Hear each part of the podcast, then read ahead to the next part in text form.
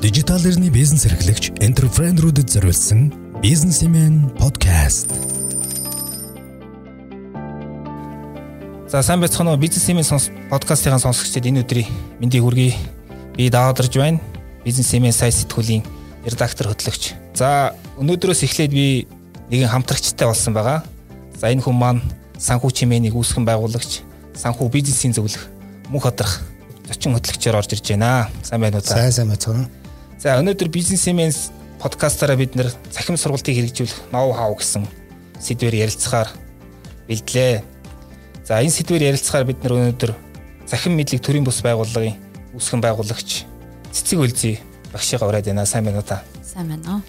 За яагаад бид нар энэ сэдвээр өнөөдөр ярих болов гэхээр за өнөөдөр бас зайнаас сургалт суралцахын сургалтын арга хэлбэр бол бас ингээд тодорхой хэмжээнд газар аваад явж байгаа ч гэсэн ингээд том зургаар нарахаар одоо энэ соёл маань бас тийм бүрэн хөвшиж чадаагүй, дадаагүй, одоо цаг нь болоогүй ч юм эсвэл цаг нь болцсон байхад ингээд сурч чадаагүй байдалтай юм байгаад байна. За тэгэхээр өнөөдөр бид нэр ер нь нэг дараах ингээд нэг 2 3 асуулт дээр төвлөрөөд ярьчихъя гэж бодож байна. За энэ бол цахим сургалтыг ер нь яаж хийх ёстой юм? Хийхийн тулд ямар бэлтгэлүүд хангах ёстой юм?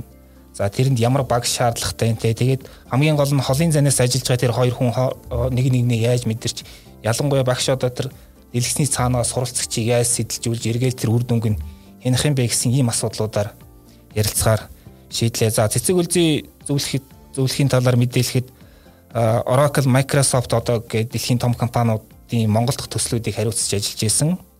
За цахим мэдлэгээ төрийн бус байгууллагыг 2017 онд үүсгэн байгуулад нийс хойш одоо 1200 гаруй хүнийг сургасан ийм хүн байна. За одоогоор нэгдсэн үндэсний байгууллагын аж үйлдвэрийн хөгжлийн байгууллагын хөдөлмөр эрхлэлтийг дэмжих төсөлд цахим сургалтын экспертээр ажилладаг ийм хүн байна.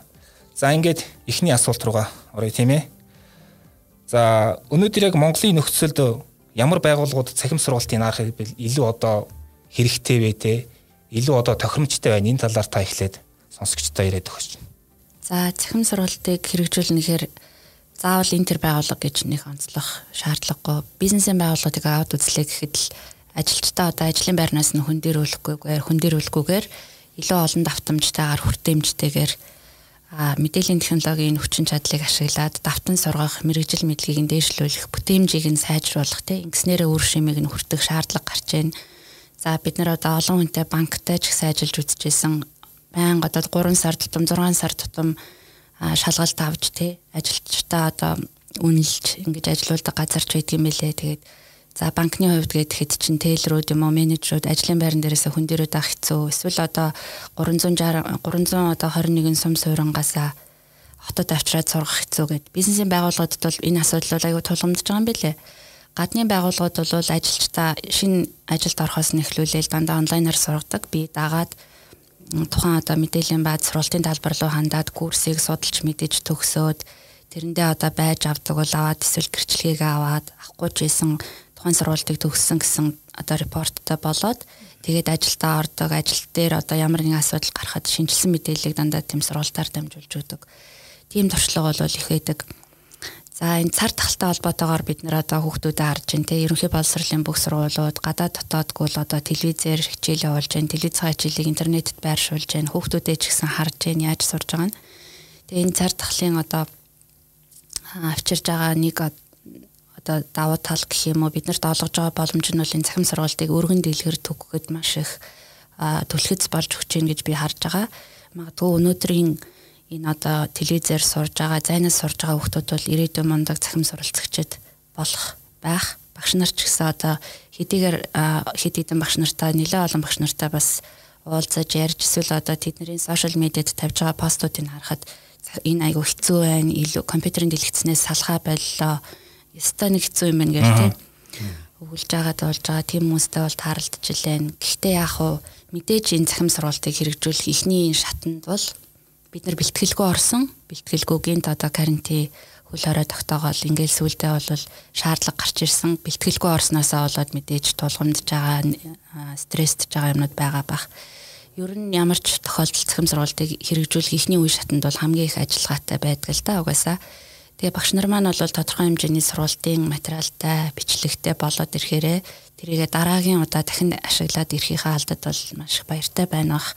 А зар тахал одоо болсон ч гэсэн ерөнхий боловсролын энж байгтд сургуулийн багш нар маань яг энэ сургуультай арга хэлбэрийг сургуультандаа бүрэн биш юмаа гэхэд холимог байдлаар 20%, 30%, 40% нь хэрэглээд явах ах гэж би бол гордож байгаа шүү дээ. Аа тэгэхээр ер нь одоо яг танай байгууллага тэр цахим сургалтын хэлбэрийг явуулаад эсвэл одоо зайнаас ажиллах ч юм уу те. Тэгэхэд ер нь бэлэн байна уу гэдгийг ер нь яаж тодорхойлох? Ямар аргачлалууд байна? За цахим сургалт хоёр талтай л да сургалт явуулах гэж байгаа байгууллагын хувьд бэлэн байна уу гэдгийг мэдээж одоо хэрэгцээ шаардлагаас хамаарна. Үнэхээр одоо асуудлыг шийд сургалтын аргаар шийдэх үү?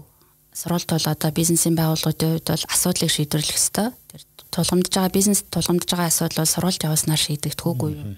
Тэгжээж тэнд бол сургалтын хэрэгцээ байна гэсэн үг.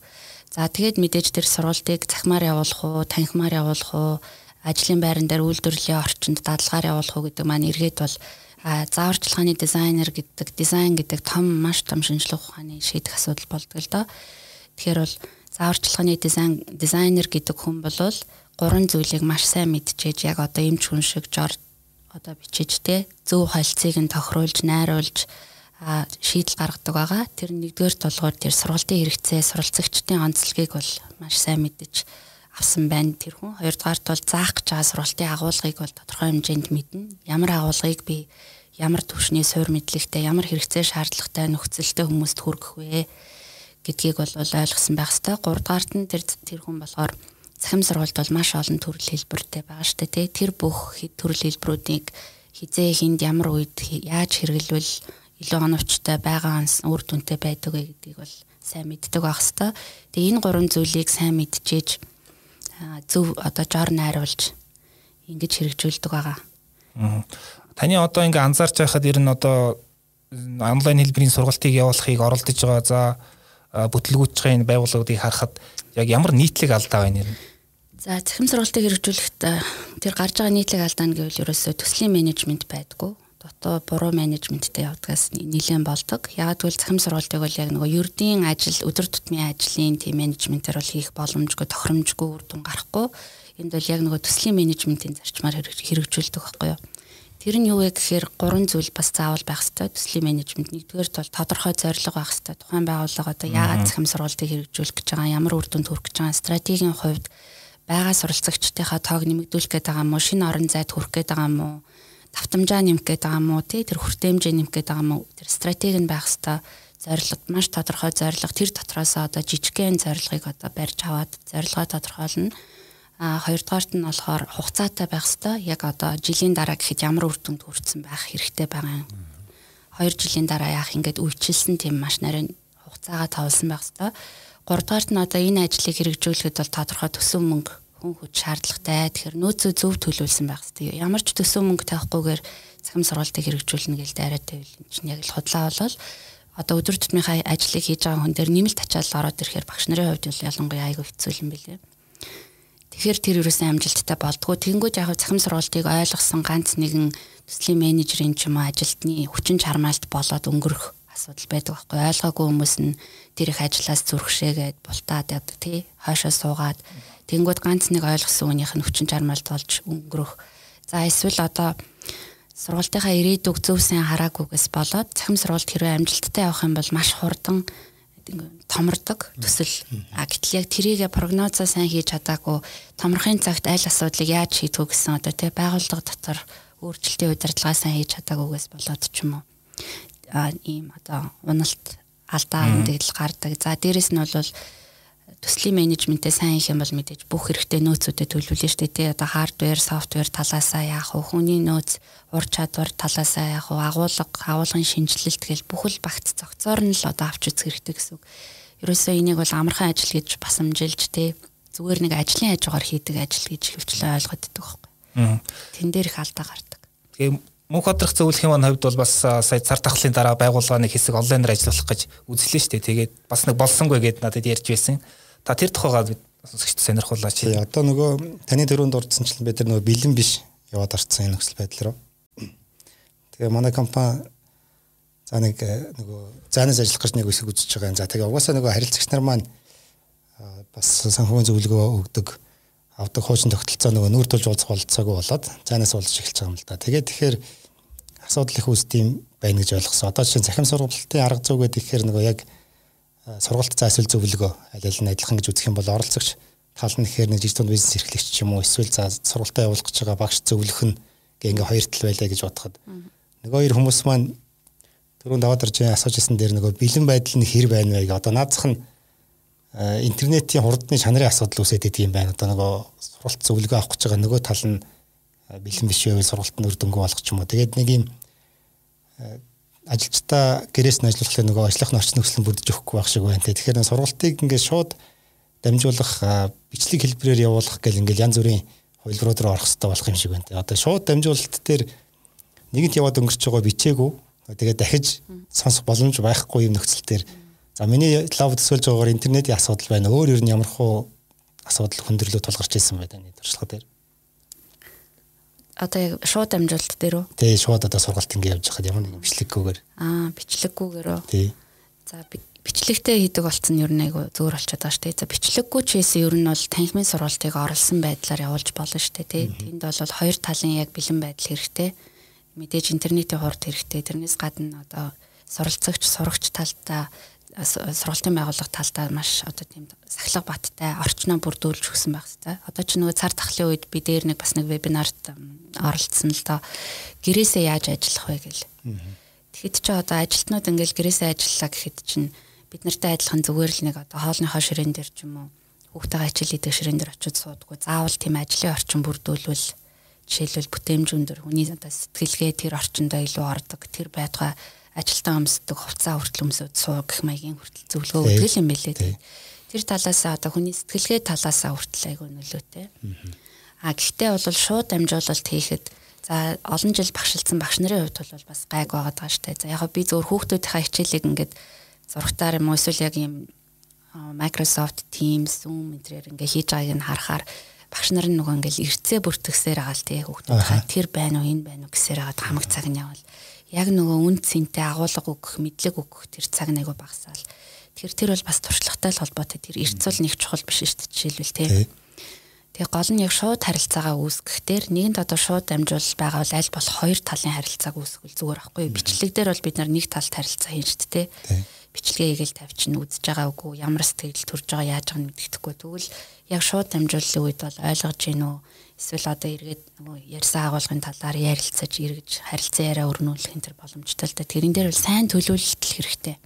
Бүр сайн төлөвлөлт. Айгуу чамбай багш хүн бол өөрөө тэгээд одоо яг тэр шууд амжилтын үеэр яг юу болох вэ? Урдчлаа тэр одоо агуулгын тоймоо тий суралцагч оролцогчд ажилчдаа өгөөд яг ийм үр дүн гарна шүү гэд аженда хөтөлбөртэй тэгж явж ээж л яа. Тэрнээс зүгээр нэг цаг тавьчаал маргаашин 3 цаг гэл гинт нэг орол за одоо яах вэ гэж цаас эргүүлэл суул. Хүний өөрийн хайрын цаг шүү дээ. Тий.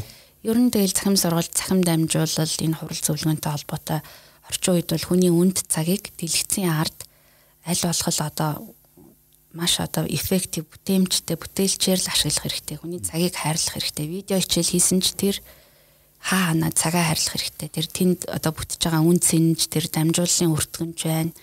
Хүний цаг зарцуулж байгаа юм чинь тэгж боддог. 7 хоногт нэг 6 сарын 2-нд байна тий.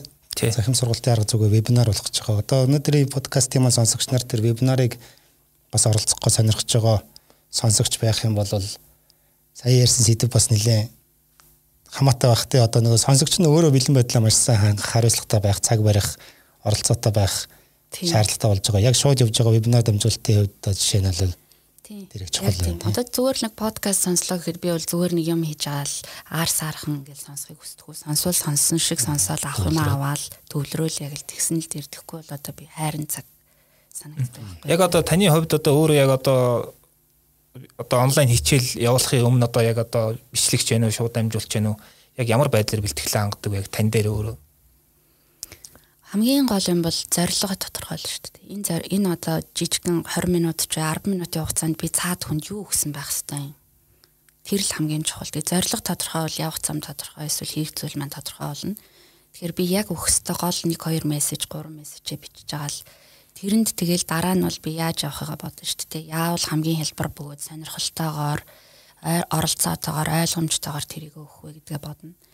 Тэгэхгүй бол одоо хичнээн гоё агуулгыг ойлгомжгүй одоо тайлбарлах юм зөндөө байдаг шүү дээ. Хамгийн гол нь тийм цаад хүнийхээ сонирхлыг өдөөж тэр хүний нөхцөл байдал цаад суралцагчдынхаа тэр хэрэгцээг айгуу сайн мэдэрж байгаад ярил илүү одоо хүрдэг юм шиг санагддаг. Тэгээд одоо цагаа баримтлна. Яг одоо хэдэн минутад багтаах байлаа хүний өрийн цагийг хүндлээл яг л цагтаа тэгээд мэдээж тэр ярих одоо хичээл заах гэж байгаа юмныхаа жишээ баримт гэдэг юм уу үзүүлэн материалаа сайн бэлдэнэ. За одоо жишээлбэл сүүлийн үед бол нөгөө юм вебинар нэлээд хийлээлтэй. Одоо бид нар энэ нүби аж үйлдвэр хөгжлийн байгууллагын төслөөр 300 одоо гаруй сумдынхаа бүх одоо хүн сүтэ аж ахуйн газрын мэрэгчлэнүүдэд вебинар хийлээ. Тэгээд вебинар хийхэд ч гэсэн бас хөөрхөн туршлагатай л болж байна л та. Яг одоо нөгөө үзүүлэх бүх цонхнуудаа нээж тавиал тий. Таб дээрээ нээж тавиал PowerPoint үзүүлэх бол зэрэгцэж тавиал бүх юмудаа нээсэн байгаа л жишээлбэл манай оролцогчид ч гэсэн багш нар хэрвээ багш нар байгаа бол Zoom энэ төр вебинар хийх гэж байгаа бол тэр имэйлийн програмууд одоо instant messenger-үүдээ энэ төр хаачих хэрэгтэйтэй компьютер дээр тэгжээж нөгөө интернетийнхаа хурдыг бид нар бас хадгална. Зэрэг зэрэг олон юм хийчихэл зэрэг зэрэг юм амжуулах ялангуяа вебинарын үед бол байж болохгүй нөхөр хаа хаа талдаа. Тэгэхээр бол яг тийм мэйлийн програмуудаа хаагаад одоо драйвын нөгөө нэг онлайн офисын програмууд ч гэсэндээ тий. Тэр чинь бас байнга ингээл синклэгдэж байгаа учраас тэгэл яг зөвхөн одоо тэр одоо вебинартаа төвлөрүүл орчвол одоо их сайн байгаа юм да. Тэгэхээр сая би ингэж бодож байлаа л да дотроо за цааш хэрвээ өөрөө бас захим сургалт ч юм уу вебинар хийх юм бол гэж бодлоо. Саяхан бас нөгөө бизнесийн нэг вебинар манайхаар нэг явсан л да санхүүгийн удирдлагын талаар тэгээд зохион байгуулагч нар угаасаа нөгөө вебинарын бичлэгийг бичээд тэгээ нөгөө төлбөртөлж орж байгаа оролцогч нартаа дараад нь үзэх бололцоог хангаж байгаа. Тэр бас их чухал юм байна. Хичнээн нөгөө өөрийнхөө бэлэн байдлыг хангасан ч гэсэн яг сонсоод өнгөрч байгаа хүн тухайн үед яг зааланд тахимд байгаа юм шиг гараа өргөө зогсоогоод асуулт асуух болцоо бол бас ховор. Хамаагүй тэгээ бужнаадах юм бол нөгөөх маань юм гэсэн мараг болчтой учраас гээд.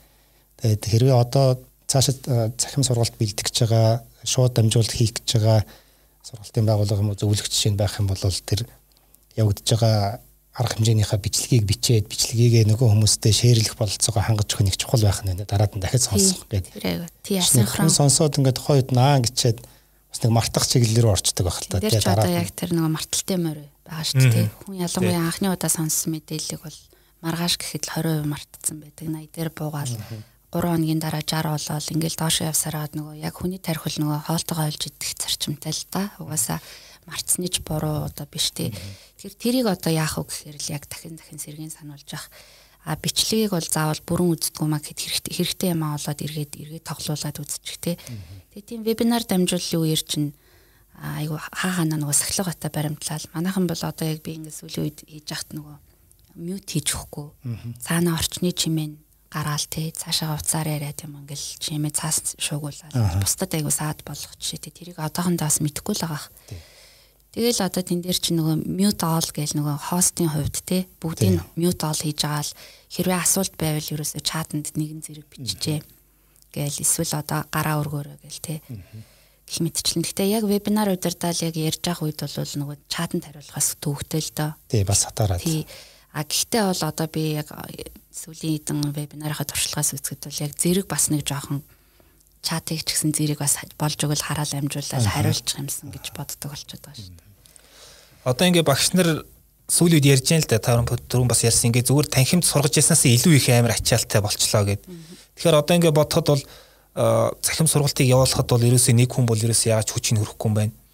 Нэг жижигхэн ч гэсэн одоо баг хэрэгтэй. Одоо ингээ бид нар өөрсдөө жишээ авахд одоо бизнес цэнийг вебинарын онлайн сургалтыг явуулахад нэлээд хэдэн оролцож байгаа байхгүй.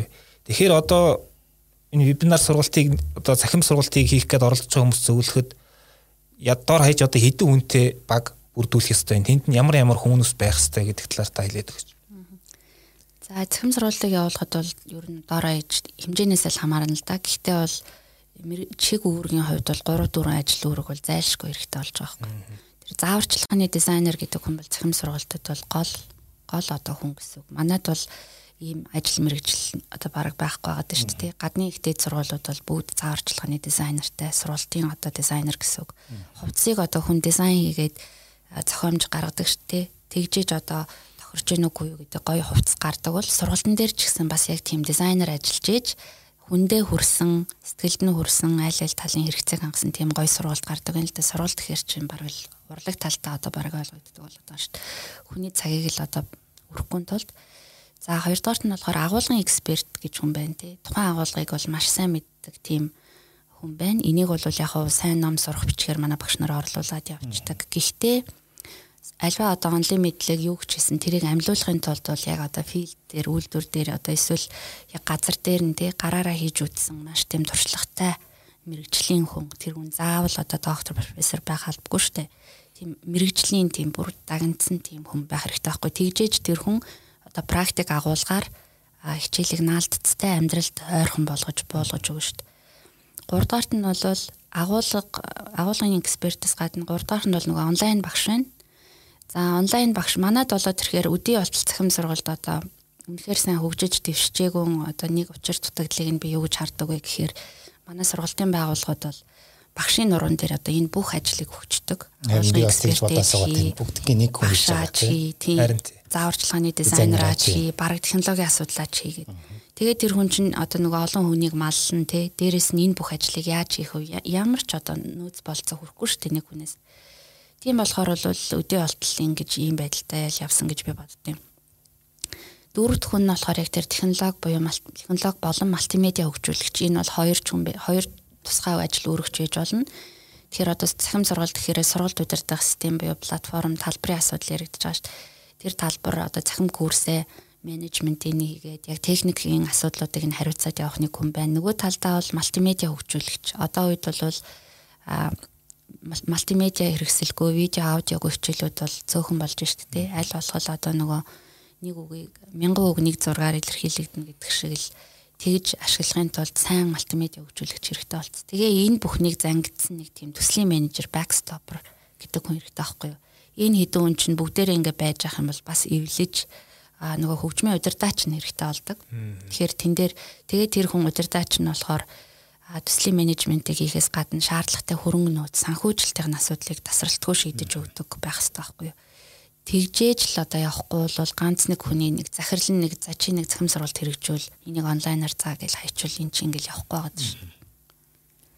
Тэгэхээр одоо За нөгөө нэлээд жаа нэг цар хүрээ өргөн болцсон орон нутгийн салбартай ч юм уу те хэдэн зуун ажилчинтай компани байлаа гэхэд за шаардлагатай санхүүжилтийн шийдээд сая нөгөө бүх чигүүргүүдийг хариуцсан за 5 хүн 4 хүн биш юм аа гэхэд ядч нэг 3 хүн 2 хүн ч юм уу гаргачлаа гэж бодоход аа эсрэгээрээ эсрэгээрээ ч явах. Нөгөө талд нь таны нөгөө төрөө хэлсэн одоо болтол ингээд нэг зүтгүүлээд байгаа хувилбарын хан одоо байгууллагууд байж байгаа шүү дээ. Хэвээрээ нөгөө захим сургалт руу шилжих гээл явах гэж байгаа ш таараа.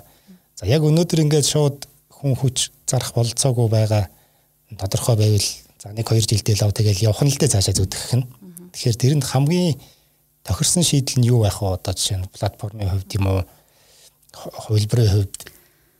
За тийм цахим сургалт гэхээр ер нь бол би бол боддог. Заавал одоо бүр ингээд төгс юмыг бол эхнээсээ хийхгүй шүү дээ тэрийг бол алхам алхмаар хийн. Цахим сургалтыг хэрэгжүүлэхдээ бол байгууллага ер нь эхнээсээ суралцагчтай бэлдэж явах хэрэгтэй Зарим одоо ихтэй сургууль дээр одоо ч гэсэн очиход бол цахим сургалтыг хэрэгжүүлээгүй. Тэнгүүд оюутнууд нь имэйлгүй, нэгдсэн имэйлгүй ажих жишээтэй. Имэйлийг сайн хэрэглэж эхэлнэ гэдэг чинь ерөөсөө эхлэл байхгүй юу? Тэн дээр бол тодорхой бичгийн харилцаа эхэлж дээ. Тэ цахим сургууль гэдэг чинь ер нь ихэнх юм бол бичгийн харилцаагаар явагдана. За бичлэгээр гээд. Тийм болохоор одоо аливаа сургалтын байгууллага бол эсвэл бизнесийн байгууллагч байсан бүх одоо ажилтан ажилчид харилцагчдтайгаа имэйлээр харилцаж тийм соёлыг төлөвшүүлэх хэрэгтэй. Тэрнээс эхлэн. Тэгээд одоо би 10 10 гаруй жилийн өмнө цам сургалтыг явуулж байсан. Тэ одоо харьцуулах юм бол өнөөдөр ингээл яг би хөнгө үйлдвэрийн салбарын үйлдвэрийн ажилчдад ч гэсэн сургалт явуулж үзсэн чинь аюу хахид төвшил гарсан байна л да. Мэдээж энэ бол сошиал медиа хөгжөөд хүн бүхэн мессенжер чат ашиглаад ингээд ядаг явдаг болцсонтой холбоотой. Гэхдээ л имэйл гэдэг бол нөгөө бизнесийн харилцааны арай соёлтой хэрэгсэл штэ тий. Тэр тал дээрээ бол одоо болтол бас болоогүй л байна имэйлээр бичих өгүүлбэрээ имэйл ха гарчханд бичээд явуулсан ч байх шиг тий. Тэгэхээр бол эртнээс бодолтой. Тэгээд бүх нөхцөл бүрдээгүй байсан ч гэсэн одоо даалгавар ажил үүрэг юу те тэр имэйлээр өгч имэйлээр авдаг. Тим алхна хийж эхлэх хэрэгтэй. Тэгэл тэрийгэ гүнзгэрүүлээл 10 20 болгоол 20% бол 30% болгоол сургалтыг ч гэсэн бүрэн шууд онлайн болго гэхгүй байгаа шүү дээ. Хол хольж хэрэгэл холимог сургалт явуул эхлээд 20% нь онлайн болго дараа нь 40 бол 60 бол за магадгүй 100% бол онлайн болохгүй сургалтууд бас байгаа шүү дээ. Тэгэнгүүт 80 дээр тогтох юм уу 70 дээр тогтох юм уу тэр чинь тэгэл гарч ирнэ л дээ. Одоохондоо бол манайхан бол голдуу нэг одоо за Zoom гэдэг програмыг голдуу ашиглаж байна. Тэгээд нэг дэлгэцээ шеэрлж байна. Тэгээд нэг презентац бэлдэх ажилтай байна. Тэгэхэд иймэрхүү байдлаар л голдуу явж штэ. Яг ингээд нэм одоо таны таны төрөний хэлсэн шиг тийм төслийн хандлагаар ийм багаар ажилласан тийм жишээ бол зөөхөн байна. Ер нь тэгтээ нэг зүйл бас асуухад одоо онлайн сургалт явуулах гэж тэр багш хүн өмнө ингээд олон жил танхимын сургалт явуулсан үнд ямар нэмэлт ур чадвар чадваруудын шаарддаг хэрэгтэй байдаг? За мэдээж мэдээллийн технологийн бол наазахын хэрэглээ. Тэрийг одоо бүтээлчээр ашигладаг чадвар хэрэгтэй шүү дээ, тий. Ямар хэрэгслийг ямар үед ашиглах вэ? За онлайн багшаалаа гэхэд зарим хүн болохоор ингээл их сайн багшилж гин гэж бодоол одоо жишээлбэл сурвалж удирдах систем ашигласан мөртлөө хажуугаар нь Facebook Messenger-ыг ашиглаад өшөө одоо юу гэдгийг Skype ч ашиглаад бүх одоо харилцааны сувгуудаа тавиад өгсөн гих мэтчлэн энэ ч одоо ингээл хэдийгээр тэр хүн гэхдээ IT да IT хэрэглээнд мундаг байсан ч гэсэн буруу болоод байгаа юм багш өөрийнхөө цагийг бол хязгаарлах хэрэгтэй шүү дээ. Одоо сурвалж удирдах систем дотроо яг одоо агуулгын харилцаа гол хичээлх агуулгыг ярьлаа гэхэд нөгөө талбар руугаа орохгүй байгаа хүмүүсийг ингэж хийж оролцуулахын тулд мэдээж Facebook, Messenger групп одоо ашиглаж болно. Гэхдээ энэ харилцааны сувгийг бол хоёроос илүү байлгаад хэрэггүй байхгүй юу. Хитрхи олон болчвол тэр багшид одоо унтах цаг гарах уу тий шөнийн 11 12 цагт ч гэсэн одоо энэ манай ихтэй зургуулийн багш нар ч гэсэн ярьдаг л да дун гарах үеэр оюутнууд ингээл 12 цагт ч байсан л хамаагүй ингээл хувийн чат руу бичээд идэг гэл. Гэх мэтчлэнгээр тэгээд харилцааны эрхлэлийг зүг яана багш бол дээрэс нь бичгийн харилцаа айгүй хэрэгтэй болж байгаа байхгүй.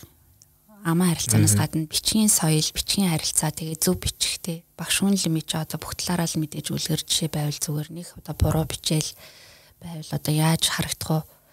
Тэгэхээр одоо зөв өөрийгөө зөв илэрхийлдэг Тэгээд одоо зайнаас яванда яг онлайнаар олон удаан багшлаад ирэхээр яг нөгөө танхимд багшилдагтай адилхан туршлага суугаал дэлгэцийн цаана алсад байгаа суралцагч маань ер нь ямар одоо суур мэдлэгтэй ямар хандлагатай яаж одоо ямар аргаар сурдаг юу гэх үн цэнтэй цэнтэй гэж үздэг үнэлдэг хүн бэ гэдэг бол жоохон мэдрээл мэдрэмжтэй бас байх хэрэгтэй гэх юм да мэдрэмжтэй. Тэгээд маш сайн цагийн менежменттэй багш өөрөө цагаа зөв хуваарлахгүй бол ерөөсөө болохгүй. Энэ дэр маш их цаг хязгааргүй шүү дээ ерөөсөө үнэхээр. Тэгээ бичгээ харилцаа. Тэд нар л байна да. Одоо анх удаа ингээд онлайн сургалт хийж байгаа хүнд бас нэг зүйл байдаг байх л гэж бодож би зүг төсөөлж байгаа. Тэрний үг гэхээр ингээд нэг өөрөө нэг ганцаараа сууж ин тэ ингээд нэг камер тавьчихсан одоо тэ тэгэхэр чи нөгөө хүн ингээд тайзан дээр гарах ч юм уу эсвэл нөгөө камерын өмнө очихоор тийм яхан сандрал бий болдог тэ тийм нэг айдас байдаг шүү дээ. Тийм айдас үүсдэг бах миний бодож байгаагаар тэр айдсыг яаж даван туулах вэ?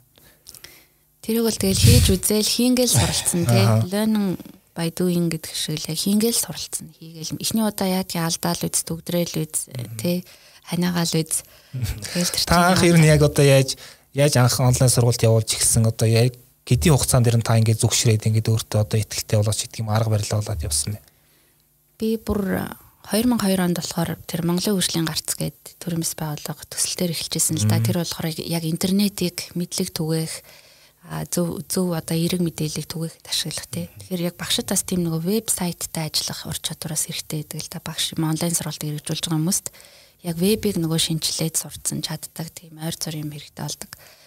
Тэгжсэн тэгээд тэр ажлыг хийж авч байгаад явандаа бол яг Илон цахим сургалт руу орсон л да 6 онд бол би Германы нөгөө Invent гэдэг олон улсын хүний нөөцийн чадхыг бэхжүүлэх байгууллагын тийм 9 сарын сургалтанд хамрагдчихсан. Яг одоо цахим сургалтыг хөгжүүлэх хэрэгжүүлэх арга зүй гэдэг 9 сарын сургалтанд хамрагдаад тэгээд бол хоёр гэрчлэгээ авч ирсэн. Тэр үед бол үнэхээр айгүй гоё санагдсан байхгүй тэр сургалт бол яг л одоо энэ бол манайханд хэрэгтэй.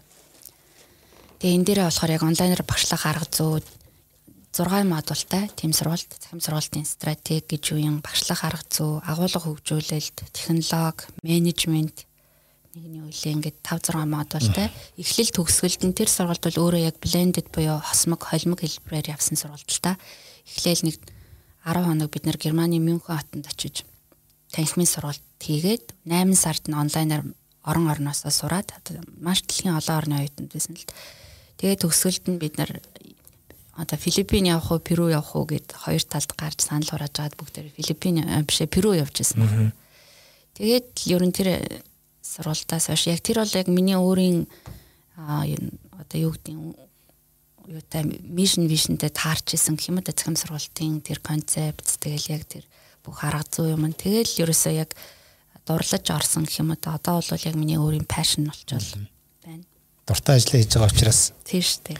амжилттай хийх нь тодорхой.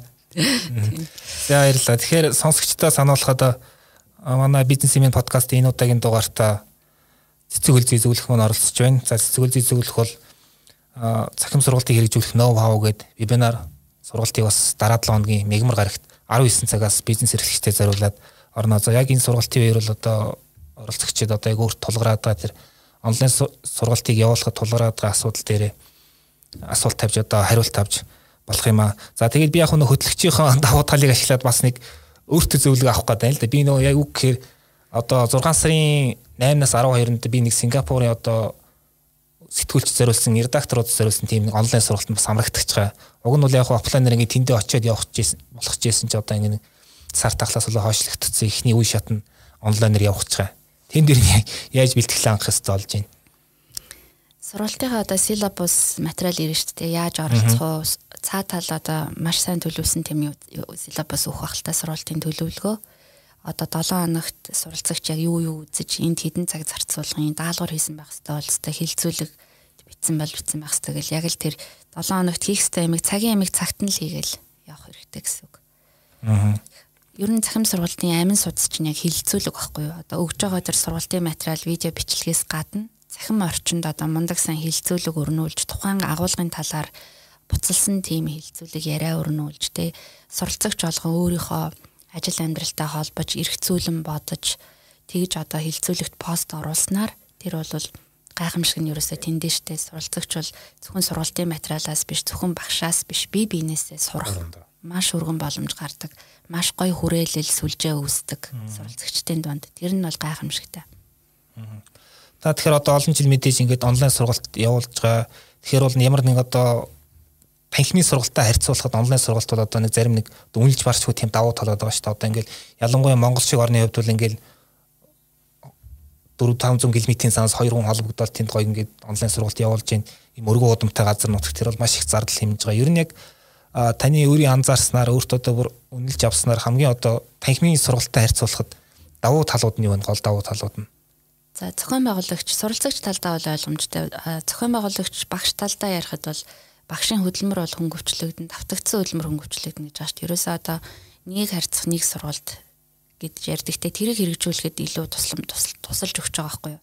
Би одоо агуулгыг дахин дахин яриад ихтэй сургуулийн багшаалаа гэхэд 3 4 5 ангид адилхан лекцийг ороод ингээл тавтаад ингээл те яваад ах бол хамаг энерги би тэрэнд зарж штт те. Тэгвэл одоо нэг сайхан зохиомжтой тийм бичлэг хийчээд дараа нь тэрийгэ тойрсон нөгөө амьд хилцүүлгээ өрнүүлж те хүн бүхнийг оролцуулж тэнгуүдээ яг багш хүн яг сервис үзүүлэхэд ажиллаа хийх хэрэгтэй байхгүй юу? Чиглэсэн те хүн бүхэнд зориулсан. Тухайн хүнийг байгаа байгаа түвшнээс нь багхан ч гэсэн ахиулах тэр сервисийнхаа ажилд илүү хүчин чармаалтай зарах боломж олдож байгаа. Тэгээд ерөөсөө мэдээж одоо суралцагчийн журналаа талбараасаа авчин захим талбараас бол маш их багшийн хөдөлмөрт тусалсан тийм хэрэгслүүд байгаа шүү дээ. Тэрийгээ сайн ашиглаад тэгээ сервисээ сайн үзүүлэх боломжтой болдог нэг үү. Сургалтын байгууллага байлаа гэхэд багш нь гараа явцсан ч гэдэм үү эсвэл чөлөө авлаа гэхэд бол сургалтын бүх материал бааз өгдөл нь үлдээл маш даваашт. Тэгээл ерөөсөө хүн бол өмнө нь хийсэн нэг юма дараагийн удаа хийхдээ байнга ахиулж сайжруулж хийдэг штэ. Яг адилхан нэг адилхан нэг юм давтаад хийхгүй. Өмнө нь миний хийсэн бүх материал түүх үлдсэн байгаа мэт чинь би дараагийн удаа дараагийн семестрт хичээл заахтаа ч юм уу би яавал энийг илүү өмнөх туршлагаас илүү гоё олох вэ тэр байгаа юм нь бэлэн байж байгаа мэт чинь ерөөсөө. Тэгээ тэн дээрээ нэмэлт юм оруулдаг ч юм уу хөгжөөлж сайжруулад явхад айгүй амар. Стайлын амар та. Сүүлийн үед нэг нөгөө захим сургалтуудыг анзаарч хаа тэгээ түрүүн би бодож илаа шүүмжлэлтэй юм уу гэж эхлээ бодож байсан шүүм шүүмжлэмээр тал гэх юм уу. За сургалтаа дижитал платформоор шийдээд юм уу. За видеогоо бичээд ч юм уу слайдаа гоё бэлдээд агуулгаа гоё бэлдээд за багш их гоё ярьцсан гэ видео бичлэг сургалтууд байж гэн тэ платформ. Мөнгө төлөөд ч хөдлөхгүй ч ингээ үзэхэд а багшийн хоолоо сонсогдоод тэгээ слайд яваад гоё анимашн хөдлөд байгаа тэ. Гэхдээ багшийн нүүр нь харагдахгүй бол над жахан тийм нөгөө нэг хүүтэн санагдаад байхгүй. Одоо эсвэл миний асуудал ч гэж магадгүй. Эсвэл бүх оролцогчийн хувьд асуудал яг адилхан байдаг юм уу? Багш нь чинь ингээ харагдахгүй лекц уншаад байхаар жоохон хүүтэн хөндийн юм шиг а гэхдээ яг нэг байнга давтагдчихэдэг юм дээр бол тэгэхээр аргагүй болох нь тэгээ багш жишээ нь уншдаг лекц бол нэг уншичаа бүгдэнд нь сонсох хэрэгтэй байх нь харин тэр нөгөө дараачихын тэр хилцүүлэг амьд болгох одоо хүн бүрийн оролцоог хангах тэр ажил нь гол нь чухал амьдруулчихж байгаа юм шүү дээ. Ер нь. Одоо нэг сургалтын байгууллагууд хэрвээ сургалтын одоо ийм бичлэгүүдээ хийгээд тавиад болцсон за тэгээ мөнгө аваад зарж байгаа бол тэрний ард гол амин сүнсэн сая яригдаад байгаа юм байх шиг шүү дээ гол юм. Тийм шүү дээ. Тэр нь байхгүй болохоор бол тэгэл одоо би зүгээр нэг телевиз үзэхээс ч юм ямар ялгаатай юм болчихж байгаа. Өдөртэй болчихж байгаа шүү дээ. Амьлуулдаг тийм гоё амьд харилцаа нэг чухал. Тэрнгүүр одоо арга ясан байж гин тэн дээр одоо бүтэн сайхан биеийг босгох хэрэгтэй байхгүй багш халуун тийм бичлэгийн хувьд бол янз бүрэлтэй санхүү эдийн засгийн сургууль дээр би 15 онд бүтэн нэг жил яг зөвл хөлчлөгээ үзүүлээл тэдний хичээлүүд гарч исэн тэгээд оюутнууд болохоор яадаг юм бэлээ? Янз бүрээ уйдчдаг юм бэлээ? Олон л янзаар өгөх хэрэгтэй болж байгаа байхгүй. Дандаа багшийн нүүр гараад байвал уйдна дандаа слайд гараад байвал уйдна тэгэл хойлоол тэр чинь тий Тэгээ ер нь болж өгвөл за тийм уйдгартай слайдаас илүү үзүүлж харуулах анимацтай юм хийж үзүүлвэл бид нар энэ нөгөө learn one-ы талбарыг басгасан шүү дээ тий. Эмилийн зохистой хэрэглээгээд одоо жишээлбэл 83 минутын 17 видео хичээл байгаа дээ. Үн төлбөргүй энэ бизнес 2 актемас хийсэн. Тэр эдийн хичээлийг ч гэсэн үзүүл айгу үлгэр жишээ авахар хичээлүүд байгаа л да. Маш гоё бид нар одоо болтол маш олон хүмүүсээс байнга талархлын имэйл хүлээж авдаг. Ямар гоё хичээлүүд вэ гэд бид нар тэн дээр бол багшны царайг гаргаагүй А тэгтээ бол үзэж байгаа агуулгыг бол хүнд ойлгогдохоор дүрстэй тий. Тэгтээ нэг амар хүнд анимацгүйгээр тэгж хийсэн байгаа л да. Тэгээд сургалт хийж байгаа юмс. Миний бодлоор бол хамгийн түрүүнд лön ваныг ороод үзчихээрэй л гэж хэлмээр. Байна. Тий. Би нэрээ саяхан лön ваныг нэг рекламцсан гэх юм уу? Нөгөө Twitter дээр нэг миний дагдаг нөгөө технологийн химлээ ухааны хүн бичсэн байсан. Нөгөө өөрийнхөө мэдлэгээ ингээд нэг юм контент агуулга бэлтжлээ. Одоо энийг яаж түгээх вэ залуучуудад тэгээд. Тэгээ би та надхаа видео болгоод Learn Man дээр тавьчул яасан гэдгээс орж үзлээ. Айгуу таалагдлаа гэж хэлсэн гэсэн мэйл нэрээ. Бас тэгж өгч хэрэгтэй. Мөг одрох зөвлөх таны хувьд ер нь яг одоо онлайнаар тийм одоо бүтэн курс мөс явж исэн тийм юм тохиолдол байна уу? Яг одоо нөгөө өөрийгөө хөгжүүлэх үүднээс байнга судална. Тийм тэгээ аль болох яг нөгөө өнгөө мөртлөө өөрөөгөө ч тийм үнийг бас төгж үзнэ. За тэгээ сүүлүүд яг нөгөө гадаад хэл одоо олон улсын байгууллагын уу нөгөө мэрэгжлийн чиглэлийн дагав сонирхоо судлаад байгаа. Тэгээ тэндээс бол үзүүштэй контентууд одоо манай өнөөдрийн зочны ярьж байгаа яг л зүйлсийг тэд нар хэрэгжүүлээд байна л да яг ингээд одоо хүний татаж чадж जैन тэгээ бүх одоо бидний сая шөмжилсэн зүйлсүүд тэнд алга байх шиг байна гэл ингээл за тэгээ явж явж ер нь нөгөө оролцогч өөрөө сонсогч гэх юм уу одоо суралцагч өөрөөс нь шалтгаалсан зүйлийг 100% байхгүй болгоод ингээ хариуцлагатай оролцож чадах юм бол бас ч нэг үе бодоход хөгжсөн байгаа юм байна гэж ойлгоод байна. Ер нь одоо бид нар яг онлайнаар суралцах соёлыг л одоо бага насны хүүхдүүдээс ахуулаад сургах хэрэгтэй болж байгаа байхгүй. Тэгээ одоо мэдээж Монгол агуулга бол интернетэд бага байсан. Одоо бол маш их болж байна. Тэгээ одоо хүүхдүүд маань олон Монгол агуулга дундаас одоо яг шүүлтүртэйгээр тий явандаа одоо тийм болох хэрэгтэй болж шүүлтүртэйгээр зөв хичээлээ олж үздэг. Хичээлүүд бол тун удахгүй яг агуулга одоо зохиомж хүнд одоо хүрч байгаа байдал тэрнгүүрээ уралдан л да. Одоохондоо бол би одоо энэ телевизийн янз бүрийн хичээлүүд те хичээлүүд хийгдэт байгааг бол зүг зүйтэй яг л ингээл ёстой давах хэрэгтэй шээ тий бүгдээрээ дор дороо хийж үзэж байгаа л хэдийгээр бүгдээрээ сургагдаж бэлтгэгдээгүй ч гэсэн одоо бүгдээрээ л орох шаардлагатай болчлоо. Дор дороо хийж үзээ туршлага хуримтлуулж байгаа би биенийхээ хийснийг харж байна хийж үзчихэж л хүний нүд нэгдэн шүү дээ тэгэл дараа нь бол арай зэгцрэх арай сайжрах яаж сайжруулах вэ гэсэн юм гарч ирнэ.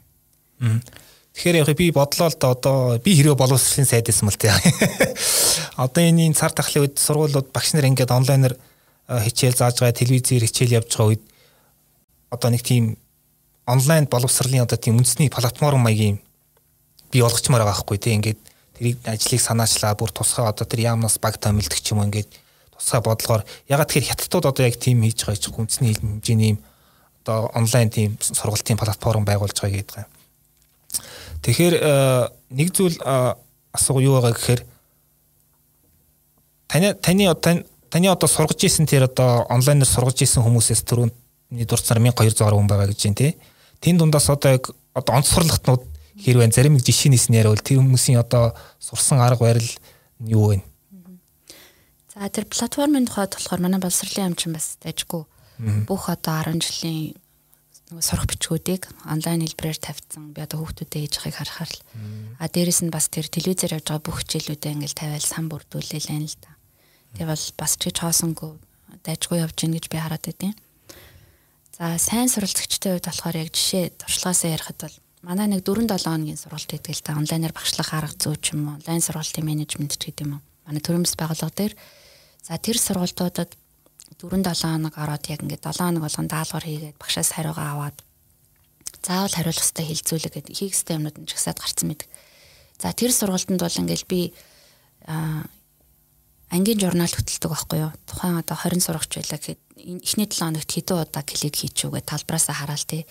Тэр даалгавраа хийхээс гадна хэдэн удаа клик хийж нөгөө нэг талбараа ухаж үзсэн байна вэ? Ийш тийшээ орж үзэж сонирхож тий. Тэгж үзсэн байна гэдэгээс хардаг л да. Ерөнхий баримжаа хаана авахын тулд тэгээд үзэхээр а ер нь нэг 600-аас 700 кликтэй хүн манай тэр сургалтын хувьд манай тэр одоо зохиомжилсан сургалтын хувьд бол нэлээд гайгүй юм олоод авцсан байдаг байхгүй юу. Би бол тийм бүр нөгөө юутай баримжаатай болсон. Сая би тэгээд яг тэр сургалтаа энэ Unitag-ын төслийн шугамар хэрэгжүүлсэн чинь Монгол Солонгосын технологи политехник коллежийн багш Дисма гэдэг багшийг би одоо яг санаж байна. Сая хэдхэн 7 хоногийн өмнө төгсгсөн. Нэг сарын 14 хоног явуулсан тэр сургалтыг. Тэгэхэд бол тэр нөгөө 6 Нилийн гайгүй сурагч онц сурагч нь 600-аас 700 дарсан байдаг бол тэр сурагч 2379 удаа дарсан байсан. Тэр ингээл ороход л байж идэг талбартаа ерөөсөө яг нөгөө анги руу орохдоо яг адилхан байдаг байхгүй багш анги руугаа ороход нэг хүүхэд нь сууж лээдэг. Тэрнтэй адилхан дисма бол ерөөсөө рекорд тогтоож байгаа байхгүй юу. Тэгээ одоо тэр багш маань одоо нөгөө Монгол Солонгосын политехникийн коллежид жишээлбэл мэдээж энэ маягаар сургалтаа явуулах гал хичээх баг. Гэхдээ манай дээр сурсан багш нар ингээд нөгөө ганцаарчлсан тоглолт биш учраас цаашаа очиод байгууллага дээр очихоор ганцлдаг талбар нь байдгүй, агуулга хөгжүүлэх баг нь байдгүй ч юм уу тий. Ганцаардаг ч юм уу ингээл тийм юмнууд аюух ажиглагддаг шүү дээ. За заримдаа тэгэл сургууль байгууллагаараа ирээл суудгийн тэгэл тэгсэн ч гэсэн нөгөө төсөн мөнгө нь болдгоо ч юм уу тий. Тэгэл удирдлага нь солигддог ч юм уу ер нь тийм урт хугацааны тийм үг харагдаад байдаг. Аа. Одоо бол ингээд интернетээр бол одоо чи одоо юунд л сурна одоо сур одоо ингээд контент бол өста 70 шиг их байна шүү дээ тий. Тэгэхээр одоо угаасаа тэртээ тэргүй тим их контент интернет байгаад заавал ингээд танхимд суугаал дахин дахин давтаал ингээд тань цаг одоо хөрөнгөө барж явах юу вэ гээд. Тэгэхээр одоо нэг яг хуу миний ажигласнаар ямар асуудал үүсээд нь гэхээр нөгөө нэг суралцахад суралцах гэдэг нэг ойлголт гарч ирж байгаа шүү дээ. Яг өөрөөр хэлбэл одоо тэнд тэр их далаа шиг байгаа тэр их контентийг одоо ямар суугаар олж авч ямар гариб гарилаар суралцах уу, ямар дэглэм барих уу одоо түрүүн та хэлээ цагийн одоо тэглэн бол маш хэрэгтэй гээд тэгэхээр энэ тал дээр таны бодлыг сонслоо. Ер нь бол тийм далаа шиг агуулга гэж үнэшт Монгол хүүхдүүд яаж одоо дэлхийд өөрсөлдөх вэ гэхээр цаа талдаа англи хэл дээрх агуулга бол агуу байгаа даа байхгүй. Үнэхээр мундаг. Монгол дээр бол яг дөнгөнд ангал одоо 10 жил хөгжиж шít те. Тэгээ тэр дундаа бид нар цензур тавих ч юм уу эсвэл одоо агуулгад одоо маш шүүмжлэлтэй тэгж шүүлтүртэй хандах тийм чадвар бас бүрэн байгаагүй л байна одоо Google Google-ээ сайн ашиглаж гин үгүй юу. Тэгээд ирэхээр л яалтчгүй одоо бид нар хүүхдүүдийг англи хэлтэй болгох тий. Ажилтнуудыг ч гэсэн англи хэлтэй болгох хэрэгтэй болчихж байгаа байхгүй. Бид нар яагаад ч тэр бүх агуулгыг монгол болгож барахгүй байгаа байхгүй тий. Тий. Тэгээд нэг хэсүү юм нөгөө агуулга байнга хөгжиж чинь тий яваад өнгөрчин тий нэг агуулгыг барьж аваад монгол дээр бэлдэж яхад нөгөөх нь англи дээр яг бол шат акци явж байгаа гэдэг. Тэгэхээр одоо бас нэг зүйл анзаарэгдэн үг гэхээр энэ далаа шиг агуулгач одоо энэ ухаалаг гар утас гэдэг нэг жижиг юм руу ингээд одоо энэ утас чинь бараг одоо миний халаасанд явж байгаа тийм их сургууль болчиход шүү дээ бараг тий. Тэгэхээр ер нь энэ ухаалаг утсаа ашиглаад одоохондоо манайх бол ингээд нөгөө нэг Facebook уух, Twitter ороход юу гэдгийг тий нэг нэг тиймэрхүүл үзүүл ашиглаж шүү дээ тий. Ерөөсө бүрэн функционал ерөөсө ашиглаж чадахгүй байна. Тэгэхээр ер нь ухаалаг утсыг одоо өөрийгөө хөгжүүлэхэд гэдэг юм уу боловсрлоо дэвшлүүлэхэд ер нь ер нь насан туршийн боловсрлоотой болох яаж ашиглах хэвтэй тэр одоо соёл хэв маягийг өөртөө яаж бий болох вэ? За тэн дээр бол яг л дадал хөвшил хүсэл сонирхол эхлээд би болох хэвээр эхлээд ойлгох хэвээр те би үнэхээр энийг ингэж ашиглах хэвээр юм байна. За дээр үед бол интернет анх гарч байхад мэдээж хүмүүс бол шар мэдээ уншаал шар сонио уншдаг байсан баг л та. Тэгээ тэр бол яг л бас л нэг хөгжлийн зам явц шат байсан. Дараа нь болоод тэрхээр ингээл хүмүүс сошиал медиа мэдээж нийгмийн сүлжээг ашиглаж лээ. Нэгнгээр зөндөө ажил бүтэж байна. Одоо бол мэдээж онлайн банкд хэрэглээ бол нэлээд хөгжөөл, гүнзгийрэл, ахаал энэ А одоо яг сурч мэдэж ажлын байраа ахиулах, хадгалж үлдэх, албан тушаал одоо хэрэгтэй бол тий. Шаардлагатай бүх ур чадвар хувийн хөгжил бүх талаараа хөгжөхөд бол яг энэ ухаалаг утас. Халаасанд явж байгаа одоо энэ хэрэгсэлч нь бол бүр агуу том зүйл гэдэгтээ бол яа харахгүй маргахын аргагүй. Одоо миний одоо education гээл тий аппликейшнуд гэхэд ингээл яг байж байгаа л да. Яг хэрэгтэй үедээ Тэгээ энэ дээр чи одоо бол ялангуяа та энэ 7 хоногт яг тэдэн цаг сурах хэрэгтэй ч гэдэг юм уу сануулга хүртэл гарч ирдэг болцсон мөлий. Болж өгвөл мэдээж сонирхсан юм аа. Энэ лөө ороод үз чинь одоо ихтэй сургууль олон сургуулийн байгууллага бол Moodle гэдэг нөгөө сургууль удирдах систем. Об нээлттэй их сурвалж чинь тэрийг ашиглаад одоо виртуал сургуулаа их байгуулж байна. Moodle-ийн энэ систем чи өөрөө гар утасны аппликейшн болоод тэр байтугай утсандаа одоо дататай бөгөөд зай багтаамжтай байх юм бол Moodle дээрх курсуудыг офлайнаар татаж аваад заавал интернет зарцуулахгүйгээр замын төвжрэлт ч юм уу хараад байх боломжтой л болчиход байна л да. Тэгээ ерөнхийдөө яг энэ боломжийг ашиглаад боловсролын мэрэгчлэтнүүд ч гэсэн яг энэ ухаалаг утсанд гарт нь яаж те мэдлэгийг өгөх вэ? Гарт нь яаж тэр хүнийг боловсруулах вэ? Маш жижиг жижиг одоо жижиг нөгөө нэг одоо нэг хазаад идчих тийм байдлаар одоо сүүлийн үеийн аппликейшнүүд дээр байгаа сургалтыг харах чи ерөөсөө кофе уух зур гэдэг л тийм үрэтэ болсон ба шүү дээ. Сургуульд бол 30 минутын. Тэнгүүдээ нэг а нэг жижиг видео чи нэг 2-3 минут нэг аяг кофе уугаал сууж ах зураа үзэл нэг мессеж юм а хоёр мессежийг хэрэгтэй мессежийг аваад босхоор тийм болчиход. Тэгэхээр түрүүний хэлсэнчлээ яг нэг урт урт хичээл бичлэгүүд бол хэрэггүй болчиход байна л да. Дээдл нь хэдэн минут? Ер нь бол одоо нэг 2-оос 5 минутын дотор л авах гэдэг шүү дээ. 5 дотор. Тэр байтугай 3 дотор гэж яригадаад байна л да. Эхний одоо видео үзсэн үзэгч ихний 40 секундэд байна уу тухайн видеог цаашаа 40 бишээ 8 секунд хаа бараг тэр хугацаанд богино хугацаанд л энэ видеог үзэх хэсгээ шийддэг болчиход байна гэж байгаа юм. Тэгэхээр чинь дахиад нөгөө зохиомж зохиомж зохиомж. Аа. Одоо бас нэг ямар зүйл ажиглаад байна гэхээр агуулгын ингээ нөгөө аудио хэлбэрээр хүргэдэг тийм одоо модуль дэлгэрч байдаг шүү дээ яг хуу одоохонд бол подкаст бол нэлийн дэлгэрч байна янз янзын сэдвэр хүмүүс подкаст хийж байна а яг боловсрал талдаа тэр нөгөө нэг нийтэд одоо олон нийтэд боловсрал олох тал дээр одоо нөгөө нэг төв Монголын түүхийн подкастыг бид мэдэн шүү дээ тий. Төрийн шагнал авсан зохиолч нь. Тэгэхээр тэр ингээд амар гоё тэр нэг амар амар тийм зузаан номыг тэгээд айгуу гоё ингээд нэг энгийн үгээр яриад ингээд олон төрөгч хэр тэр ямар их үнцийг одоо тэр цаа талдаач тэр хөргөж байгаа талдаач амар их үнцийг бий болж байна те. Тэгэхээр ингээд бусад одоо жишээ нь тийм аудио хэлбэрээр хөргөж болох тэр агуулгууд ер нь бас цаана аюу их байгаад байгаа юм санагдаад. Жишээ нь одоо Монгол орны газар зүйч гэдэг юм уу, амтны ч гэдэг юм уу ер нь тийм ингээд за яг хуу математикийн төр бол бас хэцүү л ахал та мэдээж. Ер нь ярьж өгч болох контентууд маш их байгаад байгаа юм шиг байна. Тийм их ба. Контентууд бол их байгаа шүү. Одоо би тухайлбал ингэж уучлаарай.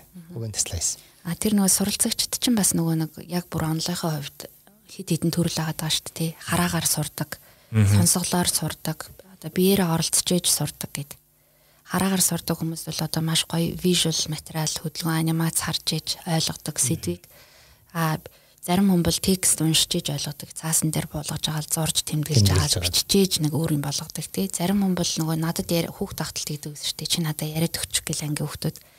Яриад өгчгөр чинь би ойлгочихно гэл нэх уншихгүй мөртлөө яриулчаал тэгэл орчдөг хүүхдүүд гэдэг шүү дээ. Тэл тэр бол яалтчгүй хүний нөгөө онцлог. Тэнгууд орчин үеийн боловсролын мэрэгчлэтнүүд болохоор яг нэг жилийн газар зүйн агуулгач байсан. Сурах бичгээр нь үг, видеогоор нь үг, аудиогоор нь үг, бүхэл хэлбэрээр үг. Тэгээ нөгөө тухайн дадал хвшлээсээ болоод суралцагчид тийм боломжийн үг гэдэг байгаа байхгүй. Тэгээ захим сургалтыг хэрэгж байгаа хэрэгжүүлж байгаа байгууллагууд ч гэсэн нэг одоо PowerPoint-ийн слайдыг оруулчаал боллоо гэж бодож болохгүй шүү дээ. Эхний ээлжинд тэрийг оруул. Тэгээд дараа нь гоё үргэлжилсэн үгтэй үнэхээр гоё жишээтэй тийм тайлбарлсан гарын авлагыг оруул, подкаст, аудио оруул, видео оруул. YouTube-с нэмж одоо их сурвалжийн бэлэн видеонуудаар баяжуул бүхэл төрлөөр л тэр суралцагчийг л одоо тэр хүнд бид нэр сервис үзүүлж байгаа учраас сервистэй сайн үзүүл гэж тэг өгөх юм а яг бүх хэлбэрээр нь үг. Тэгээ вебинар хийгээ бичээд оролцоог нь хангаад бас тавихад тий. Аудио тэр миний хувьд бодгийг одоо уран зохиолын хичээлүүдийг бол айгүй гой хөргөж болж байгаа хөө ингээл гоё ингээд ихтер авчирч уншуулаад. Тэгээ тэр хүүхд одоо хичээлээ тараад маргааш одоо тэр чинь нэг уншаад ярих хэрэгтэй боллоо гэхэд тий. Замдаа харихт харж явах алхаж явах замдаа ч юм уу эсвэл одоо автобусанд сууж явахдаа ингээд зүгээр аудиогоор тэр агуулгын сонсчиход тэр чинь айгүй ингээд нэг одоо хүчлэхгүйгээр тэр хүн ингээд хурцж байгаа байхгүй. Ягаад гэж бодож юмсгээ би сүүлийн нөгөө нэг номыг уншихаас илүү амар их сонсдог болцсон ерөөсөө ингээд ажил руу ирж очих замдаа ингээд их их номоо сонсчдаг тийм болцсон болохоор. За баярлалаа. Тэгэхээр сонсогчдоо дахин сануулхад яг одоо энэ сэдвэр бид нар дараагийн 7 хоногийн мягмар гарагт вебинар курс явуулна. За бизнесмен подкастыг бизнесмен сайтын подкаст гэсэн булангаас за Android бол одоо Google Podcast application-аас за тэгээд iPhone бол одоо App Store-оос бас подкаст гэсэн application-аас за бас тэгээд дээр нь YouTube дээр манай подкаст явж байгаа гэдгийг сануулъя. За тэгэхээр бас нэг зүйл би танаас сонирхож асуух гэдэг. Тэрний үгээр одоо та яг одоо өөрийнхөө гар утсан дээр те түрүүн бид нар гар утас гэдээ ярьсан. Гар утсан дээр өөрөө мэдээлэл авдаг одоо өөрийгөө цэнгэлдэг гэх юм уу боловсрол одоо боловсруулдаг тэр ямар хөө аппликейшнүүд байна юм гэдэг. За хичээлийн холбогдолтой гэвэл ажил дээр бол яг нөгөө юу штэ онлайн офис бүх юм маань утсанд орсон.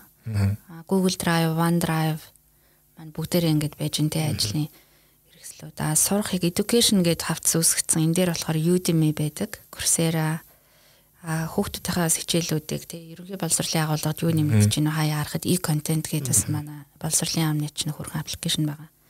Бас хүүхдийнхээ өмнөөс хан академик суулгацсан байна. Тэгээд Udemy-г ер нь нэлээд ашигладаг. Ажил дээр болохоор нөгөө LinkedIn-ийн learning-ийн одоо нөгөө эрхийг өгсөн Unit-оос.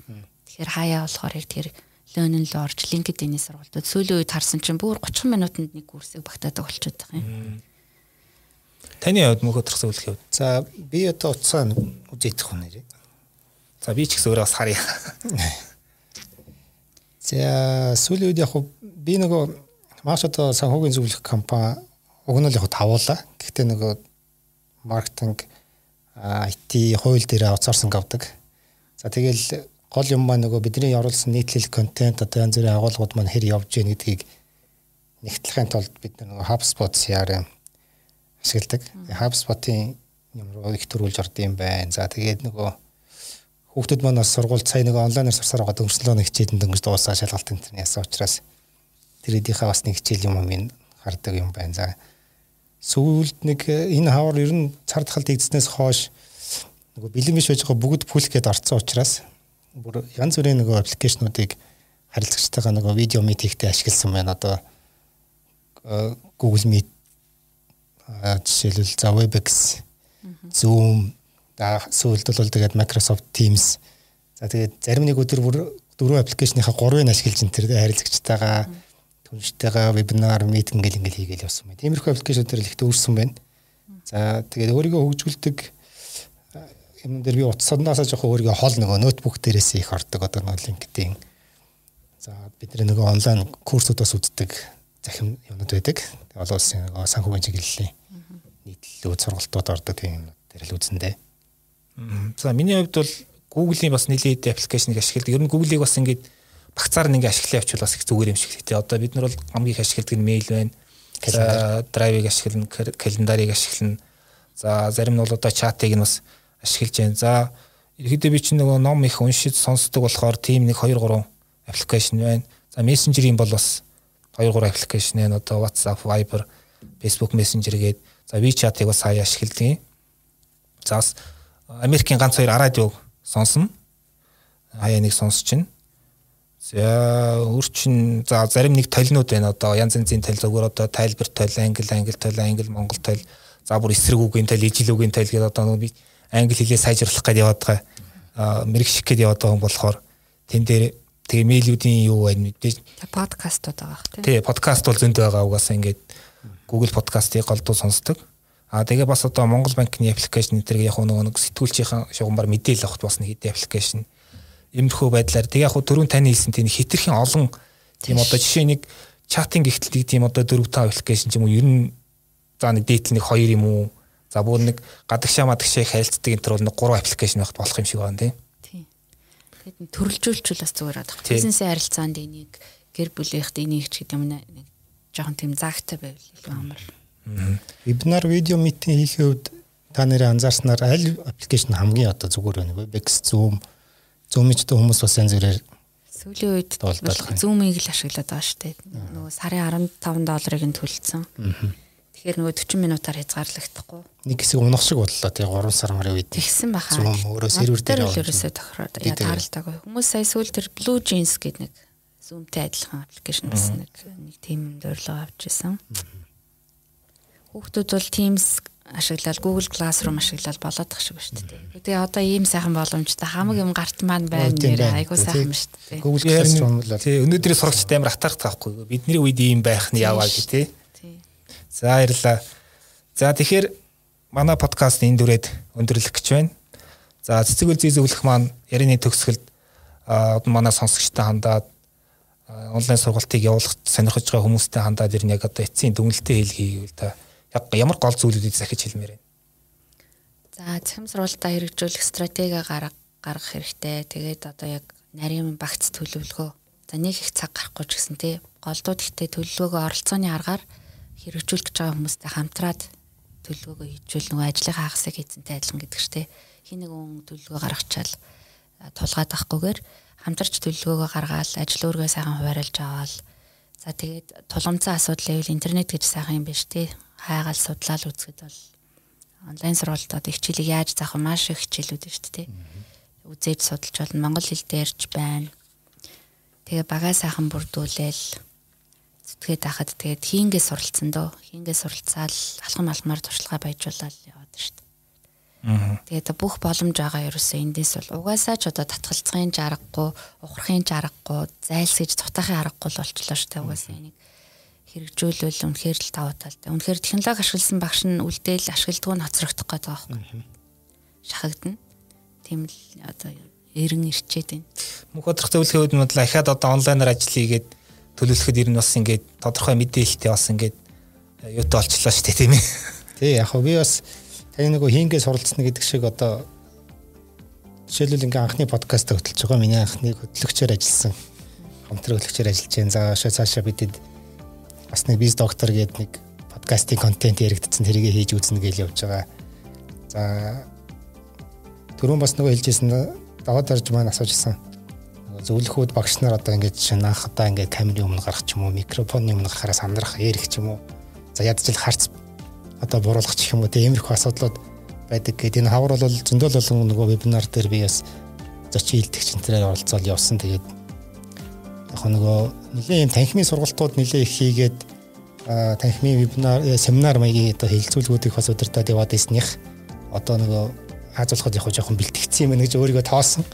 Вебинар удирдахад камер камертайгаа харьцах тэр нөгөө цаана байж байгаа хүмүүстэйгээ одоо ойлголцохын тулд очиргуу таг шигтэй байхгүй ч гэсэн камертайгаа уу харьцах камерыг одоо жишээ нөгөө нэг оролцогчоо гэж үзэх ч юм уу те ингээд ийм нэг альтайхан санагдсан учраас бас ийм нөгөө цахим сургалт сонирхож бас судалж байгаа. За баярлалаа. За тэгэхээр энэ удаагийн подкаст маань аа Unidoгийн буюу одоо Нүбийн аж үйлдвэрийн хөгжлийн газрын хөдөлмөр эрхлэлтийг дэмжих төслийн захим сургалтын багш зөвлөх цэцэг үлзий оролцлоо. За манай хамтрагч, хөтлөгч, шинэ хөтлөгч маань тийм ээ. Санхүү чимээний үүсгэн байгуулагч, санхүү бизнесийн зөвлөх мөнх ходрох оролцлоо. За ингээд дараагийн подкаст хүртэл баяртай. Вебинараар уулзъя. За баяртай. Дижитал эрхний бизнес эрхлэгч энтерпренерүүдэд зориулсан бизнесмен подкаст.